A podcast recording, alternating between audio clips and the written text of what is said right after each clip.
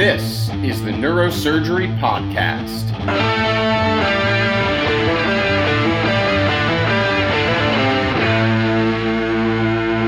Welcome back to the Neurosurgery Podcast. Today, I am delighted, honored, and really thrilled to be joined by Dr. Peter Vajkoczy. Uh, Dr. Vajkoczy is the medical director of neurosurgery at Charité at the University Hospital of Berlin in Germany, and he's been kind enough to uh, give some of his time at what is for him the end of a workday, and for me the beginning of a day. We coordinated our schedules uh, with the time difference, and he's agreed to come on the show today to talk about what is universal worldwide for neurosurgeons, which is the design and, as we're going to get into, the duration of training for neurosurgical residents, uh, which is an issue that Dr. Vajkoczy has been very outspoken about and very, I think, uh, wisely outspoken about uh, in in the past year. So, Dr. Vajkoczy, welcome to the show. Please take a moment and introduce yourself to our listeners. So thanks, John. I'm happy to be with you and join you on your extraordinary show. I'm following the podcast for some time, and uh, therefore I'm even more honored that you picked somebody from from Germany to to to join you. So my name is Peter Vajkoczy. Um, I'm 55 years old, and uh, for the last 17 years, since 2007, I'm acting as the chairman and director of the neurosurgical program here at the Charité. Um, we are performing approximately 5,000 operations and uh, are a group, a faculty group of um, between 14 and 16 neurosurgeons. And um, the residency program um, consists varying between 21 and 24 residents. And we usually um, have like four residents start per year with us. Wow, four a year is a is would be considered a large program here in the states. It's the largest that we're allowed.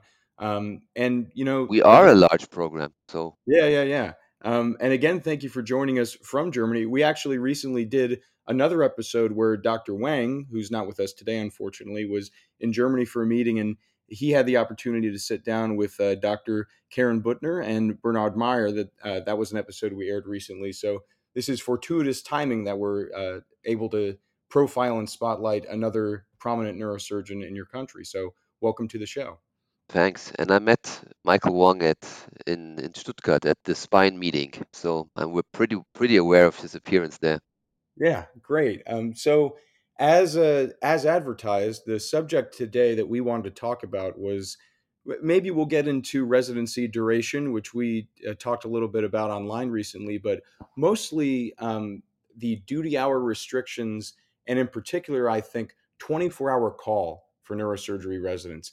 This is an issue that every year, as people go through medical school and junior residency across specialties and fields in medicine, this keeps coming up over and over again in the national and international conversation about the ever increasing restrictions on the amount of time that young physicians are really, you could say, allowed to work per day and per week and then across the year. So, um, maybe from your perspective, sir, set the stage for us in terms of your perspective on work hour restrictions from the junior resident perspective. And, and, we'll start with neurosurgery because that's what we know, and then maybe just talk about people and physicians in general later on.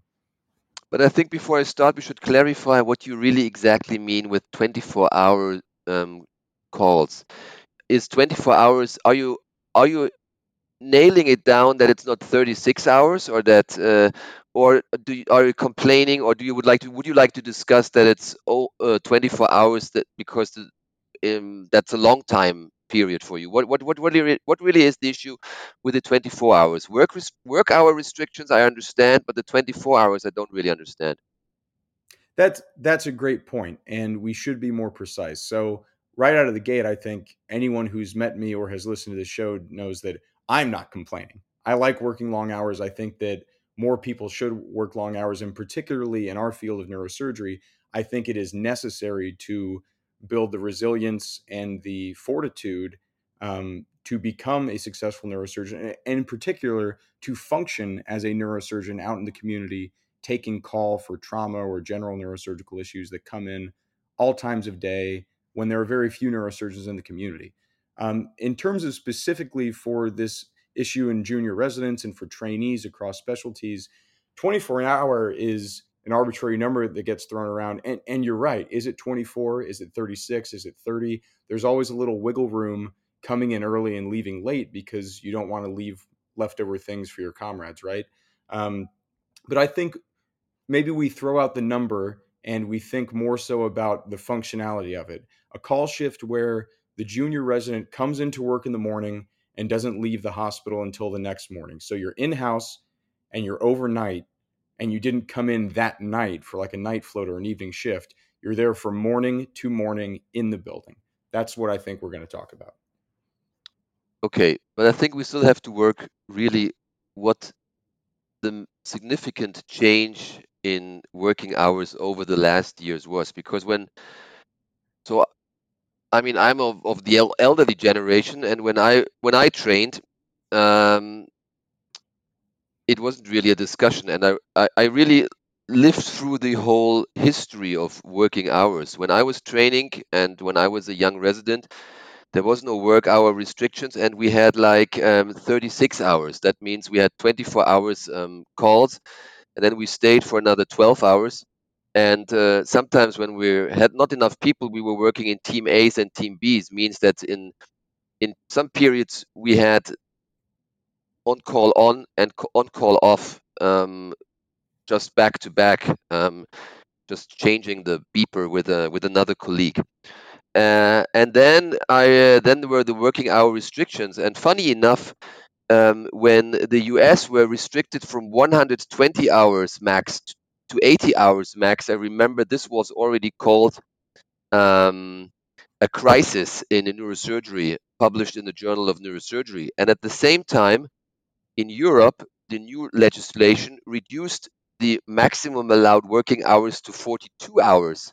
Hmm. And there is one opt out, if everybody agrees among the residents, they can agree that the maximum hours is 50, 56, but this may not be exceeded. And overall, it has to level out um, back to the to the 40-hour regulation. So I always thought it's quite funny that in the US you were talking about a crisis with 80 hours, and we had to deal with 42 hours, max 56 hours. Um, and then, I mean, 24 hours um, shifts, I don't really care whether it's 24 hours or whether you do it twice, 12 hours. I think the, the more relevant issue that we have to discuss is that there's a significant reduction of working hours to 42 hours in Europe, and I'm not sure where you are right now, but at least there is a certain limit which makes it difficult to um, to organize and to realize a good training in neurosurgery as, for example, I had 35 years ago. That's very interesting, and I, and I guess that would be an important point to uh, start from for this conversation. Is that where you currently are right now for your work hour limits? It's 42 hours per week per resident. 42 hours per week per resident, and in uh, and, and, and, and this can be maxed to 56 hours if, if everybody's on the same page among the residents. So everybody has to sign that agreement, and if only one does not want to go to 56 hours, the whole construct fails. So this is where we are right now. We are currently in in the states. We're at 80 hours a week per resident.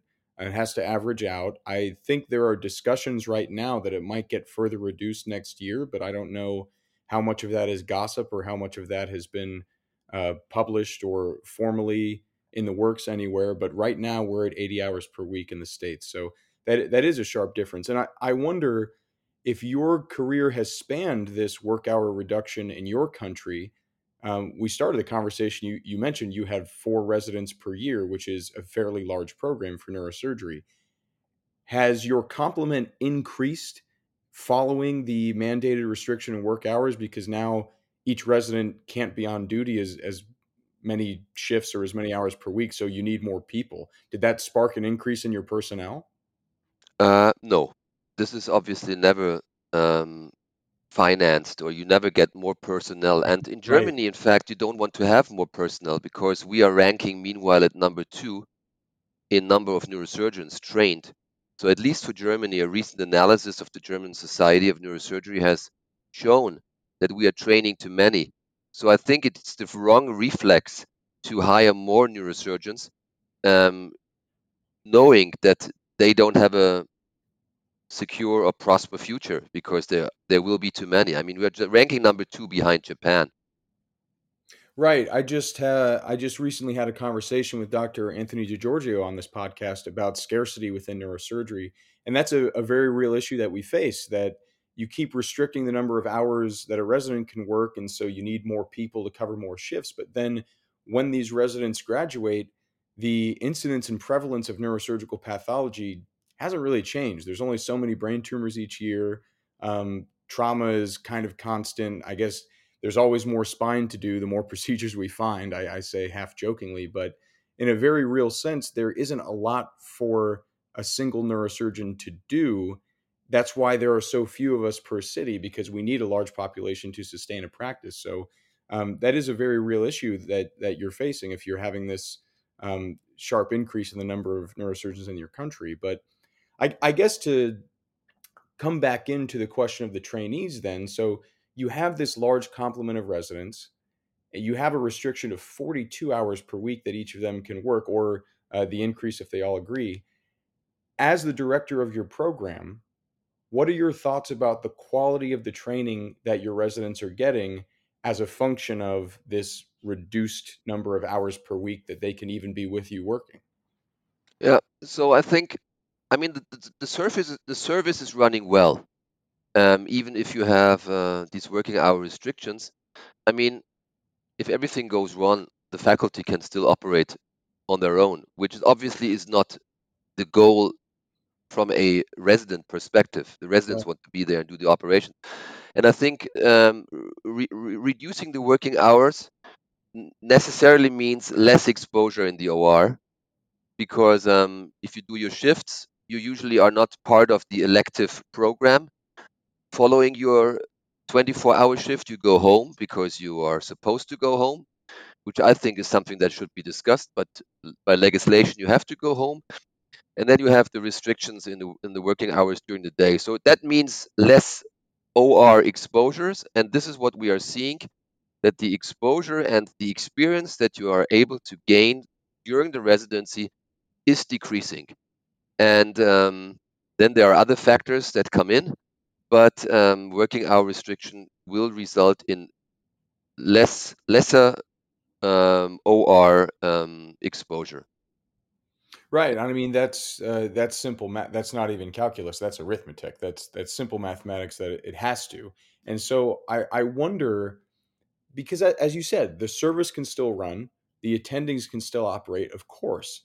And from a systems perspective, um, whether it's you know, in the states our private insurance companies or these third party quality metric uh, assayers or government regulation, I think, in a sense, very rightly focus on the quality and the outcomes that a hospital and a department produces for the patients. And of course, that well oiled machine will keep running whether or not a resident is present to be learning at the same time. But if you're restricting the hours and you're restricting the exposure that the resident gets as part of that machine, you're kind of kicking the can down the road, right? Because all the experience that I could get during training with a supervisor standing next to me to either prevent me making a mistake or help me bail out of a mistake that I make, um, I'm not getting that experience now, perhaps until I'm very senior as a resident or in my first couple of years of practice where I'm out there alone now and maybe I have a senior partner that I can ask for advice, but now all of a sudden I still have those years worth of learning curve to uh, you know traverse, but I'm responsible and my name is on the line. So what do you see if, if you keep in touch with your trainees when they graduate or in the community or with your young hirees? What do you see happening to the young attendings in your country um, who now have to gain more ground after graduating, whereas perhaps in the past they could have had a lot of those formative experiences still as residents. Yeah, I mean you're you're you're you're you're pointing your fingers into the wound. I mean, um, the problem really is that um, I would say that you have less, less experience when you are um, when you have graduated or if, when you are a younger attending. I mean, it's not as dramatic that you cannot get your things done within the six years. So we have a six-year training in in Germany, and um, admittedly, this is the minimum number of years. And as you have written in your article, uh, it was very similar with the last generation in Germany that um, you went to, you went to graduate when your chairman thought that you are ready to graduate, which could take mm. 10 years or 12 years. But uh, my generation um, tr- tried to copy the U.S. system with a with a curriculum, with a um, uh, key topics to learn, with a clear flow, how to train and teach people, so that the residents are finished after the uh, within the minimum years. So every resident, at least in our center, in our training program, will have their surgeries and their exposure within the six years. But I mean, this is really what what is expected from you. But this this extra surgeries that give you the routine, how you move in the OR, how you feel comfortable, and at the same time we see that the diversity of the different surgical approaches is, is rather increasing than decreasing. I mean, we see all these specialties, the new specialties arising. We see new demands in spine, for example. I mean, it was it was enough to decompress a spine and maybe do an ACDF uh, 15 years ago. Now you are expected to do a single level or two level um, fusion for a degen disease or be able to deal with a metastatic spine disease and, and, and stabilize that or instrument that kind of patient. So the, the, the expectations are increasing while the expo- exposure is, is, is, is, is going um, is, is, is decreasing. And the result is that we have attendings in, in, in a large scale that had less exposure and are less experienced and um, have to uh, have to learn and get experience during their fellowship or during their young attending times. Um, and uh, but it's overall we still have very talented young ones that get the trick in six years with that exposure, but uh, the average will not have the exposure. And I think we should also discuss how important um, uh, the learning curve has become because with, with lower exposure, learning curve, I mean, it's clear that you will not be able to do the 10,000 hours of training that you need according to the literature. And if you are failing to have 10,000 hours, it comes to, to the individual learning curve. How fast can residents learn uh, in a reduced time? Right. And I, I think that these questions of the work hour restrictions per week during your residency, it, it dovetails and it's really inextricable from the question of the overall residency duration. And I, I think in the States, we're seeing. Disclaimer time. The opinions and ideas expressed in this show are solely those of myself, Dr. Wang, and our guests. They do not represent the opinions of any professional institution or organization. This show is for entertainment purposes only and does not constitute the giving of medical or legal advice. Listening to or participating in this show does not constitute continuing medical education or any other professional certification. It's just a show, everybody.